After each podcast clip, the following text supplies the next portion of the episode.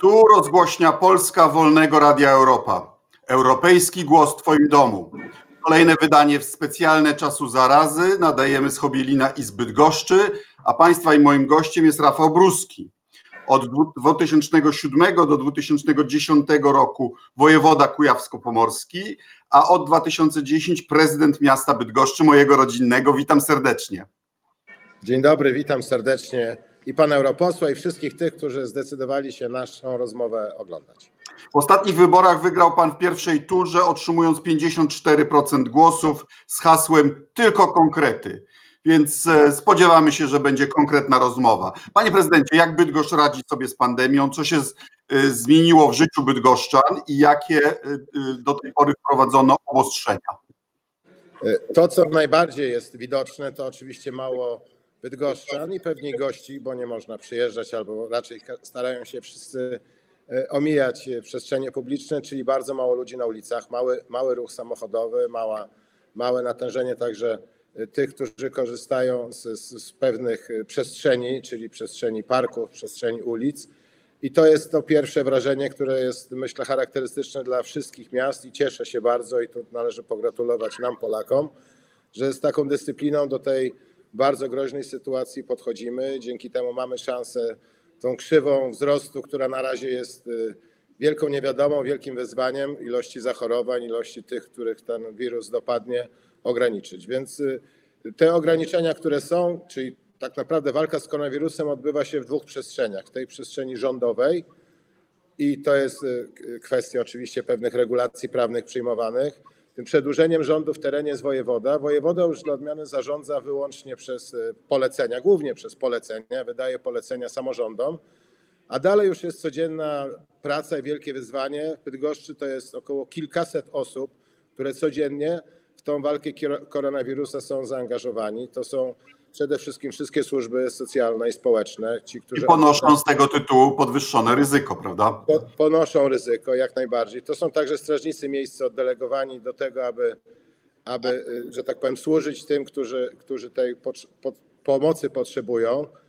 To są także wolontariusze, bardzo y, aktywnie zgłaszający się, często młodzi ludzie, którzy docierają do tych, którzy tej pomocy potrzebują. I tutaj wielki ukłon dla dwóch komercyjnych firm, które zgłosiły się e, same e, do obsługi infolinii, bowiem wdrożyliśmy Bydgoszczy infolinię. Nazwijmy te firmy. No właśnie teraz zapomniałem ich nazwy, ale naprawdę chwalę i dziękuję, przepraszam bardzo, e, te firmy, bo naprawdę to jest wspaniały gest. Dzięki temu to jest profesjonalne dotarcie do, do możliwości przekazania tych próśb o, o pomoc. Musieliśmy także zorganizować y, jako samorząd miejsca grupowej gwarantanny. Na ten moment mamy przygotowane takie trzy miejsca, przy czym kolejne cztery, pięć to są duże obiekty, bo to są bursy, internaty. Mamy w takim stanie gotowości około 24-godzinnym, czy jeżeli. Miejsca do kwarantanny, tak? Miejsca do kwarantanny grupowej, tak zwanej. Aha. Y, bowiem y, pierwsi, którzy przyjechali do nas już ponad dwa tygodnie temu, 15 dni temu, akurat nasi mieszkańcy z Włoch byli taką kwarantanną objęci i z informacji, które mamy wieczorem wczoraj wychodzili, są zdrowi, więc to jest ta dobra informacja. Łącznie się w kwarantannie przebywa 17 osób tej grupowej, ale miejsc mamy przygotowane około 200, także jesteśmy tutaj w pełni, w pełni gotowi. I prócz tego ponad 300 osób Bydgoszczy objętych jest kwarantanną domową i to są także osoby, które najczęściej wróciły, wróciły z zagranicy i muszą tą dwutygodniową kwarantannę odbyć. One oczywiście wszystkie są w kontakcie, y, docieramy do nich. Jeżeli rodzina się nie opiekuje, to także nasze służby są w stanie takie osoby zabezpieczyć we wszystko, co do życia jest potrzebne. E, chciałbym też Państwu e, powiedzieć, że widzimy Państwa komentarze umieszczone na Facebooku. Jeśli ktoś chciałby zadać pytanie Panu Prezydentowi albo nawet mnie, to proszę bardzo, postaramy się. E, e, podjął Pan decyzję o zamknięciu plac zabaw i siłowni na świeżym powietrzu, na miejskich terenach. Czy to wystarczy? A parki? E, oczywiście, że tych zakazów można wprowadzać wiele, ale kluczowe jest zachowanie mieszkańców, obywateli, bo oczywiście zakazami nie osiągnie się pełnego sukcesu. Przede wszystkim tu determinacja i samo ograniczenie się w tych aktywnościach jest kluczowe, więc bardziej apeluję i przypominam, abyśmy jak najrzadziej wychodzili wychodzili z domu, a jednocześnie tu od razu nadrobię, bo mam oglądających także mnie współpracowników, te firmy, które nam pomogły internetowej obsłudze to Media System i Deligo, także Dziękujemy. uzupełniam informacje. Także liczę bardziej na y, samo ograniczanie się i świadomość zagrożenia niż y, zakazy, nakazy, bo tak naprawdę w każdym miejscu publicznym nie jesteśmy w stanie postawić kogoś, kto będzie przypominać, upominać, więc y, najwięcej zależy od nas. Chociaż ja jestem na kwarantannie i policja sprawdza mnie codziennie, co uważam jest wy- wyrazem profesjonalizmu. Mam też najbliższego członka rodziny w kwarantannie po przy, przyjeździe do kraju. Tydzień mija i też ma wizyty codzienne. y, Sympatyczne. Wystarczy podejść do okna, pokiwać, że się jest w domu, także wszystko przebiega ok. Panie prezydencie, ile w Bydgoszczy jest zakażeń? Czy pan y, otrzymuje na bieżąco informacje? Ile jest zakażeń? Mamy oficjalne dane oczywiście rządowe, przy czym do niedawna, do piątku otrzymaliśmy także informacje o tych lekkich, znaczy o zakażeniach, ale przebiegających łagodnie osób, które były w kwarantannie domowej, bo tak jak apelowali lekarze, rząd tutaj zmienił podejście do y, tych, którzy są objęci, którzy są już zarażeni, że nie wszyscy natychmiast do szpitala, bo nasz system zdrowia by nie wytrzymał wszystkich pacjentów, tylko tych, którzy wymagają pomocy do szpitala trafiają.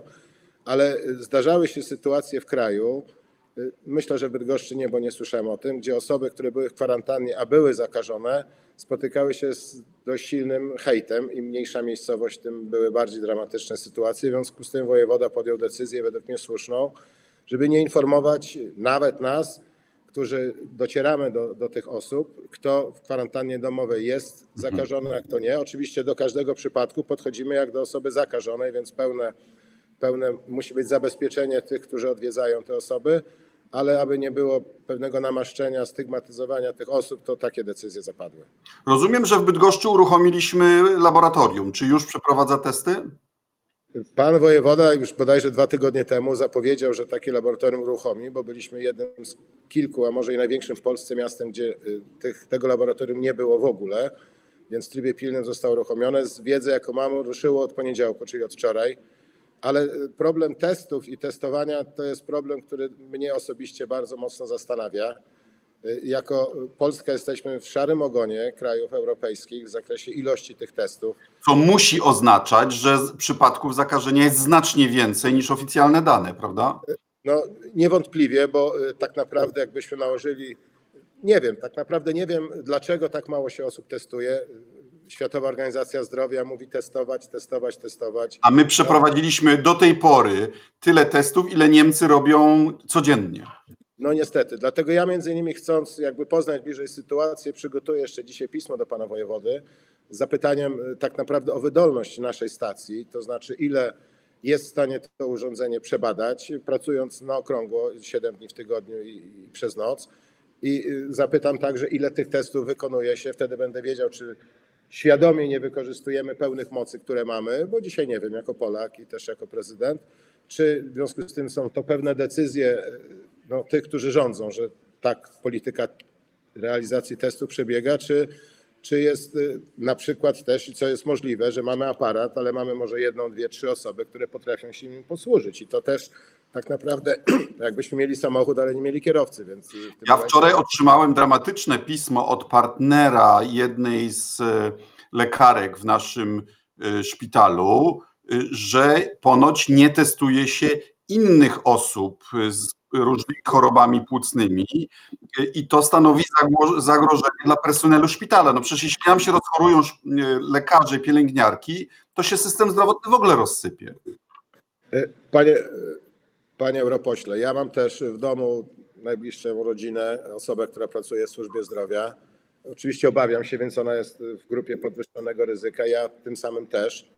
Y, Chciałbym mieć i móc powiedzieć, że jest pełna, pełen komfort pracy dla pracowników służby zdrowia w zakresie ich zabezpieczenia, bo jak ich zabraknie, Na pewno nie ma, mają dramatyczną sytuację. no właśnie, jak ich zabraknie, to tak naprawdę cały system się załamie. A widzimy nawet po tych sytuacjach, które w kraju, że w wielu miejscach y, poprzez naruszenie pewnych procedur, poprzez nieodpowiedzialne zachowanie pacjenta, który ukryje to, że miał kontakt z osobami chorymi na koronawirusa, wyłączane są całe oddziały, całe szpitale I tu i apel do nas, jako do obywateli, potencjalnych pacjentów, nie ukrywajmy tego.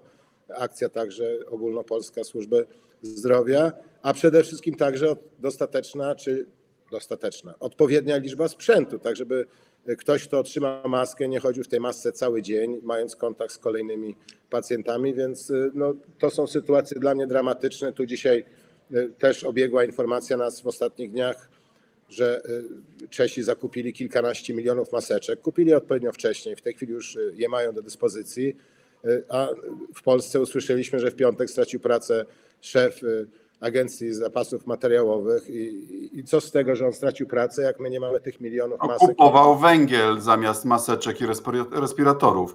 Ale No. panie prezydencie, z, z mojego oglądu y, wynika, że y, y, personel większości szpitali zakaźnych w Polsce już wystosował dramatyczne apele o sprzęt.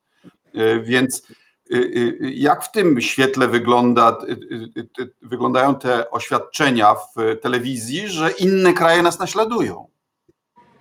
Ja 10 dni temu byłem na spotkaniu z premierem, które odbywało się w kancelarii premiera Rady Ministrów i tam już wychwyciłem takie tony, które teraz konsekwentnie nie oglądam narodowej telewizji, więc nie wiem jaka jest narracja, ale z tych wypowiedzi, które widzę, ewidentnie y, jesteśmy dzisiaj y, informowani o tym, że jesteśmy liderem, inni od nas się uczą, że Niemcy, nawet y, pana ministra Pinkasa y, mam zapisane cytaty, bo po prostu były dla mnie śmieszne y, typu, że Niemcy nam zazdroszczą naszego systemu ochrony zdrowia i to do tego, jak W Niemczech można wsiąść do samochodu, podjechać jak do McDonald'sa, zrobić sobie test i za parę godzin mieć wynik. No, no więc no, po prostu jesteśmy liderami, liderami, przy czym no, myślę, że w tej telewizji alternatywnej rzeczywistości y, taki przekaz nadal jest, więc to jest oczywista nieprawda i, i, i, i to się musi załamać. y, Przy czym wczoraj minister Dworczyk wreszcie y, odważył się powiedzieć Polakom, wbrew y, temu, co przez ostatnie dni słyszeliśmy, nawet tygodnie, że byliśmy świetnie przygotowani, jest wszystko pod kontrolą. No więc to też pokazuje, że ukrywać prawdę można do pewnego momentu, ale skala zjawiska przerasta e, nawet i możliwości e, manipulowania informacjami. Mimo, że mieli notatkę agencji wywiadu już w styczniu, że to będzie bardzo poważna e, epidemia. Miesiąc No. marnowali. No byliśmy, tak jak e, pan europoseł do- doskonale i Polacy wiemy, byliśmy informowani, że jesteśmy przygotowani. No, dzisiaj wszystkie mankamenty naszego przygotowania są obnażone, a będą jeszcze bardziej, bo no nie ukrywajmy, ta krzywa wzrostowa pewnie nie chcę być tu wróżbitą, nie jestem także specjalistą, ale jeszcze te kilka tygodni będzie wzrastać, więc skala Ja mam wrażenie, że system ochrony zdrowia jest na skraju załamania, mimo że przecież, że w Polsce, przynajmniej e, jeśli chodzi o liczbę zgonów, no bo tego, to jest trudniej zafałszować, e, jest stosunkowo jeszcze e, nie- niewysoki ten, ta epidemia jeszcze jest stosunkowo łagodna w Polsce. No, może ja bym chciał, żeby tak było, żeby ten nasz polski wirus był łagodniejszy od innych, ale myślę, że. Nie, ja mówię w tej ilości, a nie... Ja nie, nie, ja mówię o statystyce. Statystyka A. niestety jest nieubłagana i nie, najpewniej te statystyki są porównywalne. Myślę, że to, co dzieje się dzisiaj w Hiszpanii, Włoszech, w tych krajach, które są najbardziej dotknięte w Europie koronawirusem, to jednak y, właśnie ta mentalność włoska, hiszpańska, spotykanie się, siedzenie po nocach y, w jednym towarzystwie, w drugim. U nas meczach, nie, to- prawda? To, to być był- elementem różnicującym. No, no bardzo możliwe, ale no mówię, no nie jestem specjalistą. Trzymam kciuki za to, żebyśmy wytrzymali w tych rygorach y, ograniczania się w aktywnościach i, i, i- z tego mogę tylko czerpać y, nadzieję. I druga rzecz, co też jest, y, uważam, pozytywne, w większości z nas, ale to jest i pozytywne i negatywne. Choroba przechodzi bezobjawowo, ale możemy my, owszem, o tym nie wiedzieć, tylko że nie pozostając w domu, możemy zarażać innych, na których już y, ten wirus może zadziałać zupełnie inaczej. Więc y, no, na cały czas. Wracając na nasze bydgoskie podwórko, y, jeśli ktoś nie jest pod kwarantanną, a chce pomóc, chce być wolontariuszem, chce pomóc, pomóc chorym czy, czy starszym ludziom, którzy, którym trudno jest na przykład wyjść po zakupy, gdzie się można zgłaszać? Proszę bezpośrednio do ratusza. Mamy, zamknęliśmy, mamy świetne centrum wolontariatu. Tam są osoby, telefony są na stronie internetowej. Jeżeli ktoś chce być wolontariuszem, zapraszamy do nas do kontaktu. skojarzymy właśnie wolontariusza z oczekiwaniami tych, którzy na tą pomoc czekają. Także na stronach internetowych ratusza wszystkie dane są. Em, Uczestniczył pan prezydent ostatnio w wideokonferencji z panią marszałek Kidawą Błońską i samorządowcami z całej Polski. I, i, i, co, co z tego spotkania internetowego wynikło? Z czym borykają się inni? Przede wszystkim rozmawialiśmy o testach, bo to jest temat, który nas wszystkich nurtuje. Rozmawialiśmy także oczywiście o pieniądzach i akurat w tejże wideokonferencji uczestniczyło dwóch marszałków, y, dwóch województw, zachodniopomorskiego, no nie przypomnę sobie, ale w każdym bądź razie decyzje Unii Europejskiej umożliwiające wydatkowanie środków europejskich na walkę z koronawirusem zostały przez nich bardzo pozytywnie ocenione i już podjęli y, decyzję o przeznaczaniu tych środków właśnie na ten cel. Y, W przypadku jednego z województw to było około 50 milionów złotych, czyli bardzo duża kwota. Na, na Czy tych, pan już wie, ile Bydgoszcz, Bydgoszcz może skorzystać? no, śledzę tu informacje, które docierają z urzędu naszego marszałkowskiego, ale jeszcze takiej informacje, informacji nie mam. Y, Ale y, no, pan marszałek akurat, y, bo mówimy też o służbie zdrowia, jest organem założycielskim i, samorząd województwa wielu szpitali w naszym mieście i w naszym regionie, stąd myślę, że ta pomoc przede wszystkim tam trafi. No i do tych szpitali, które zajmują się bezpośrednio walką z koronawirusem, czyli są na pierwszej linii frontu, a więc utworzony szpital w Grudziądzu, czy przekształcony na, na, na właśnie na ten cel i dwa nasze szpitale. Okazuje się, że teraz się przydaje, prawda? Y, y, y, Tyle było narzekania, że za duży, a, a, a teraz może być kluczowy dla naszego województwa. No, powiem szczerze, że oczywiście na razie cieszę się, że pacjenci trafiają do szpitali, bo oglądam dramatyczne sytuacje, kiedy hale targowe na przykład są zamieniane w szpitale w prowizorycznych warunkach, więc oby to nigdy u nas się nie wydarzyło i te wolne przestrzenie, które są w szpitalach, y, oby się nie zapełniały, ale jeżeli już, to żeby dla każdego pacjenta to miejsce tam było. Jako, jako samorządowcy skierowaliście e, e, dramatyczne pismo do e, prezesa Rady Ministrów. Podpisali się tutaj, przepraszam, e, prezydenci największych polskich miast, wskazując na to, że e, ta pandemia dotyka samorządy w sytuacji, w której już wydrenowano e, s- olbrzymie środki poprzez nakładanie na samorządy nowych obowiązków czy przyznawanie ulg podatkowych, które uszczupliły przychody do samorządowych kas, prawda? E, Jak najbardziej. Oczywiście gdy słucham, a słuchujemy się jako samorządowcy, wszyscy, to nie tylko naszych 12 prezydentów z Unii Metropolii Polskich, ale dotyczy to e, samorządowców z każdego szczebla. Zmiany, które były wprowadzone bardzo szybko, czyli we wrześniu zeszłego roku, bez zapowiedzenia, bez trybu konsultacji, czyli tak zwanym trybem poselskim, bo, który jest ostatnio modny, bo wówczas nie trzeba się spotykać w Komisji Wspólnej Rządu i Samorządu, spowodowały ubytki w finansach samorządów, które musieliśmy uwzględnić już przed 1 stycznia, więc przygotowując budżety. I no, chociażby w Bydgoszczy te zmiany, które zostały wprowadzone, zabrały nam co roku około 100 milionów złotych. I co najgorsze teraz jeszcze jest oczywiście koronawirus.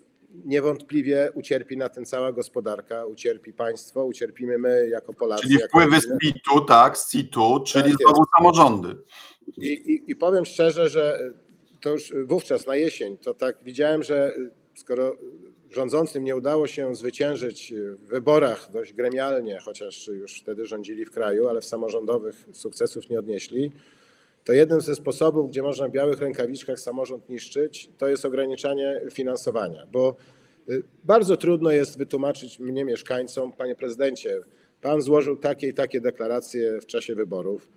Ja wszystkie swoje deklaracje zawsze liczę po to, żebym wiedział, że po tym okresie kadencji to, co użyłem, do tego, czego użyłem, sobie obiecuję, to wykonałem, bo tak jestem nauczony Tylko konkrety. tylko konkrety i y, zresztą tą poprzednią kampanię rozpoczynałem też od rozliczenia się z tego, jakie obietnice składałem wcześniej. I dzisiaj oczywiście, jak ja pewnych rzeczy nie zrealizuję, bo zabrano mi 400 milionów złotych do końca kadencji, to oczywiście 400 milionów. To już no, co roku 100 milionów. I teraz przy czym no, list pisaliśmy, bo już jakby no, tam przeszliśmy do porządku dziennego, może nie do końca, bo od października wszystkie samorządy, a korporacji samorządowych jest sześć, od województw, przez miasta, miasteczka, wsie, powiaty, chcemy spotkać się z premierem, porozmawiać o finansach publicznych samorządów. Od października te, premier takiego spotkania nie wyznaczył korporacjom. Jest nas sześć korporacji, ponad 3000 samorządów i tak naprawdę jakbyśmy dzisiaj mieszkańców zapytali, to większość spraw, które ich dotyczą, tych najprostszych, od chodnika, ławeczki, poprzez komunikację, to tak naprawdę jest rola samorządu, a nie rola rządu, ale zabierając tam pieniądze, możliwość wpływania na życie mieszkańców nam się ogranicza. I teraz przychodzi koronawirus i w tych wszystkich pakietach i wypowiedziach strony rządowej nie usłyszałem jeszcze żadnego słowa, że w jakikolwiek sposób chcą zrekompensować albo pomóc samorządom. Przy czym my jesteśmy nieświadomi też jednej rzeczy. Spojrzałem w budżet państwa zeszłoroczny i tegoroczny. Państwo, państwo czyli no, rządzący, mają o ponad 40 miliardów więcej z naszych podatków. Także pana europosła, także mojego, każdego, który żyje. Przy czym te 40 miliardów y, konsumuje i dzieli rząd. My, jako strona samorządowa, chociażby w tym piśmie, na które pan europoseł się powoływał, kolejne pismo dzień później wyszło, też mam przed sobą już y, przez desygnowane przez Unię Metropolii Polskich i Związek Miast Polskich. Chcieliśmy 6-7 miliardów, które by kompensowały nam te ubytki. Więc tak naprawdę 30 parę miliardów zostałoby w rządzie, 6-7 i byśmy byli, bym powiedział, zadowoleni o tyle, że nikt nam nic nie zabrał. Jak nie dołożył, to... Można by kontynuować po prostu. Tak jest. Byśmy te zobowiązania i plany mogli kontynuować, a w tym momencie, gdy 100 milionów w budżecie brakuje, musiałem, składając budżet, zrezygnować z pewnych inwestycji. To jest zawsze trudne, bo mieszkańcy, mieszkańcom powiedziałem, słuchajcie, budujemy w tym roku to i to, a tu niestety nie budujemy, bo nie ma pieniędzy. I teraz się obawiam, że ta sytuacja z koronawirusem, albo jestem pewien wręcz, spowoduje kolejne tąpnięcie w finansach, przy czym no są samorządy, które dosłownie muszą gasić światło, bo nie stać na płacenie rachunków, więc u nas sytuacja jest trochę lepsza. Tym bardziej, że ceny prądu wzrosły. A, a, a, a czy obecne duże inwestycje bydgoskie, Grunwaldzka, Astoria, nowa linia tramwajowa, ścieżki rowerowe, baseny, czy to jest, jest zagrożone, czy jeszcze nie? To znaczy, wszystkie, na wszystkich budowach odbywa się praca. Na pewno zaangażowanie jest mniejsze z przyczyn czysto ludzkich, pewnie jest mniej pracowników. Podam na przykład w urzędzie jest około w tej chwili około 300 osób, które, które nie przychodzą do pracy z różnych powodów, ale związane z koronawirusem oczywiście. I firmy przysłały nam już informacje, że nie są w stanie w terminie niektórych inwestycji zrealizować, ale nie ma sytuacji, żeby w ogóle chcieli zejść, czy, czy, czy musieli zejść. Więc to jest zupełnie obiektywna przesłanka i niewątpliwie z tymi firmami się porozumiemy, wyznaczymy nowe terminy, bo no, są sprawy ważne i ważniejsze. Nie ma nic ważniejszego niż zdrowie i bezpieczeństwo pracowników i nas wszystkich, więc no, z tym się trzeba Właśnie a propos, pan Robert Marcinkowski pyta, panie prezydencie, a co z komunikacją miejską? Wczoraj w godzinach porannych jechałem totalnie przepełnionym autobusem, to znacznie ułatwia zakażenie. Panie pośle, dobrze, że to pytanie pada, bo dość w ostatnich dniach pada dość często. Generalnie z komunikacji miejskiej w tej chwili korzysta około 30% mniej osób niż korzystało na co dzień, czyli przed koronawirusem. I niewątpliwie podobnie jak wszystkie inne miasta, zredukowaliśmy, zredukowaliśmy liczbę połączeń, aczkolwiek już przepraszałem za to, źle zostało zredukowane to, ponieważ w szczycie porannym powinno być utrzymane duże nasilenie, a redukcje objęte powinny być w innych, w innych godzinach. Mogę tylko jeszcze raz przeprosić i, i wzmacniamy te linie już po tych pierwszych dniu i doświadczeniu zostały wzmocnione, tak aby, aby takich sytuacji nie było. Przy czym no, moi prez, znaczy prezydenci z metropolii polskich mówią, że tak naprawdę no, tego typu działania podjęli wszyscy, ale i byli atakowani za to też politycznie. I, i powiem No. szczerze, wczoraj podesłałem panu Rafałowi Trzaskowskiemu odpowiedź. Mówię, ale to niech zapytają koledzy właśnie z Prawa i Sprawiedliwości, czy kolej nie ograniczyła przejazdów. Też ograniczyła kolej przejazdy. Samoloty nie latają, więc dokładnie to, co zależy od rządu. Nikt nie chce powietrza wozić i, i za to płacić, no bo to wszystko kosztuje, a tym bardziej, że pieniędzy będziemy mieli mniej, także to jest Jasne. decyzja racjonalna. Pani Baś, Barbara Baśka pyta, jak złożyć na dodatek mieszkaniowy? I to wywołuje szersze pytanie o to, czy będą jakieś ulgi w czynszach, na przykład dla, os, dla punktów usługowych, które no nie mogą funkcjonować, a czynsz bije, prawda? Wszystkie w urzędach, budynków urzędów funkcjonują biura podawcze. Zamknęliśmy generalnie urzędy po to, aby eliminować jak najbardziej kontakt człowieka z człowiekiem, niepotrzebny, związany oczywiście z, z możliwością przeniesienia wirusa, ale każdy wniosek o dodatek mieszkaniowy można złożyć. Można złożyć pisemnie, można złożyć osobiście, internetowo w budynkach y, w Urzędzie Miasta na ulicy Grudziąckiej, tutaj w Ratuszu, na Przyrzeczu, więc te punkty funkcjonują. Można wysłać go pocztą oczywiście, można także, zachęcam wszystkich, y, także do korzystania z możliwości internetowego realizowania spraw urzędowych. To jest coś, do czego chociażby przekonaliśmy się jako Polacy, mając konta w banku. Kolejny sukces nasz y, to jest y, możliwość składania y, deklaracji podatku osobistego PIT także przez internet. Ponad 10 milionów Polaków z tego korzysta, więc w podobny sposób można załatwić wiele spraw. Pewnie o tym nie wiemy. Także właśnie w tej, w tej platformie internetowej, która jest, jest dostępna. A co dochodzi o ulg? Zdaję sobie sprawę, że ten, ta sytuacja w sferze gospodarki ma negatywny wpływ na wiele osób. Stąd przygotowaliśmy pewien pakiet, pakiet wzorem innych miast, bo tutaj konsultujemy pewne działania wspólne, bo, bo tak naprawdę żyjemy w jednej przestrzeni jako samorządowcy. Jeżeli ktoś w tej kłopocie się znajdzie, niech jak najszybciej złoży stosowne dokumenty, wniosek o odroczenie, rozłożenia raty. Tu jakby jest pełna możliwość skorzystania z tego. Przy czym też, abyśmy sobie zdawali sprawę, w budynkach i lokalach miejskich, czyli gdzie jest właścicielem miasto, jest y, myślę, że góra kilkanaście procent y, wszystkich małych firm, które funkcjonują w mieście, reszta to są kamienice prywatne albo wręcz wykupione lokale kiedyś tam od miasta, więc, więc można to oczywiście złożyć stosownie do przepisów, bo musimy pamiętać, że ja dysponuję środkami publicznymi, więc muszę stosować reguły jak dla środków publicznych y, ewentualnych. A propos, właśnie. Pan Sławomir Giem zapyta, czy będzie zawieszony podatek miejski od kamienicy? Nie ma pojęcia podatku miejskiego, ale podejrzewam, że to jest podatek od nieruchomości. Tutaj jeszcze głębiej jakiekolwiek zmiany w podatkach są, musiały być dokonywane rangą ustawy.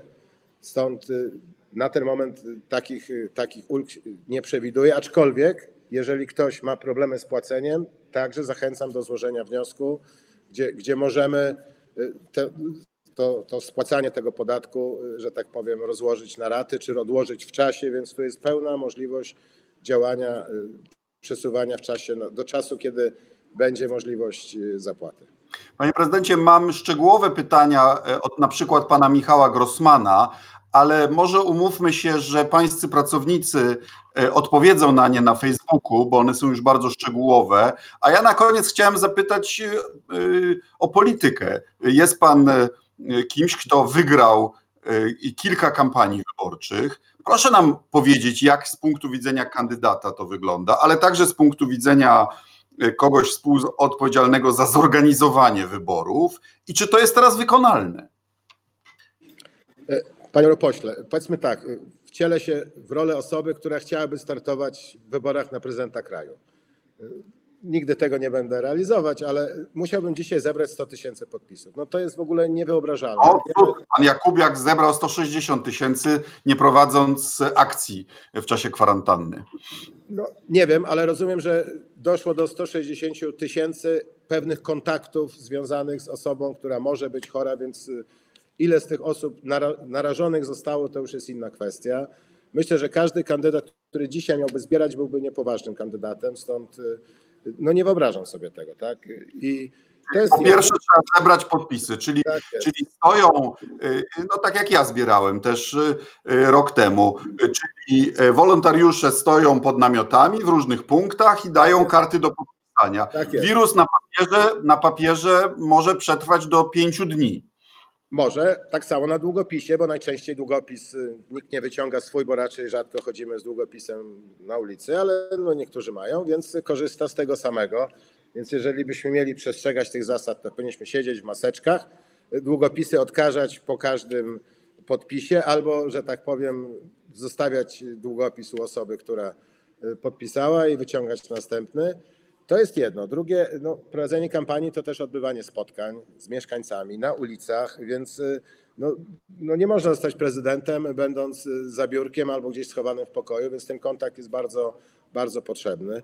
No i jak już to przebrniemy, jeszcze trzeba zorganizować, tak jak pan europoseł zapytał, to jest armia kilkuset, y, oj więcej, kilku tysięcy osób, które jest to zaangażowane. Każda Samej komisja... Bydgoszczy, tak? W kraju to jest Samej wyborcy. No, 300 tysięcy. około, mamy ponad 200 komisji. W każdej komisji kilkanaście osób razem z tymi, którzy pomagają zorganizować. Więc y, to, to jest armia osób, od których oczekiwalibyśmy, że będą wbrew y, zaleceniom, i tu jest dla mnie to jest hipokryzja. Pan minister Szumowski, minister zdrowia prosi, zostańcie w domu, nie spotykajcie się z innymi, a na to premier Morawiecki i pan Jarosław Kaczyński mówią, że nie widzą przeszkód, a już dla mnie wczoraj to brakowało mi słów, gdy y, usłyszałem wypowiedź y, pana Jarosława, posła Jarosława Kaczyńskiego o tym, że przecież była świetna frekwencja gdzieś w jakiejś małej miejscowości y, w Świętokrzyskim, bo było aż ponad 40%. No tylko potem się okazało, że te 40% to 70 chyba 5 osób poszło głosować, więc Wybory by oznaczało, że co? Dwadzieścia parę milionów Polaków poszłoby i spotkało się ze sobą nawzajem, tak? No niewątpliwie i, i dodatkowo jeszcze, także frekwencja na pewno będzie niższa, jeżeli, no bo część ludzi na pewno zdecyduje się pójść zagłosować, ale no kosztem zdrowia i ryzyka, no więc y, już nie mówię, już bardziej kwestie zawiłe prawne, czyli y, tak naprawdę prawa wyborcze tych, którzy są objęci kwarantanną. No, Z iloma, z iloma rodakami spotykałby się w dniu wyborów każdy członek komisji wyborczej? Ilu? No, frekwencja w ostatnich wyborach była też ponad 50%, więc tak naprawdę to są miliony osób i miliony spotkań, do których dochodzi. I, i tak naprawdę, jeżeli przyjdzie ktoś z koronawirusem na początku otwarcia y, lokalu wyborczego i ten koronawirus gdzieś tam zostanie, no to jest potencjalne zagrożenie dla wszystkich, którzy przyjdą następni. Mało tego, ta osoba może być zupełnie nieświadoma, że jest nosicielem, tak? Bo, bo może Wystarczy potem wrzu- y, y, przyklepać urnę wyborczą, prawda? Dotknąć urny tylko. Na plastiku też wirus bardzo dobrze się konserwuje.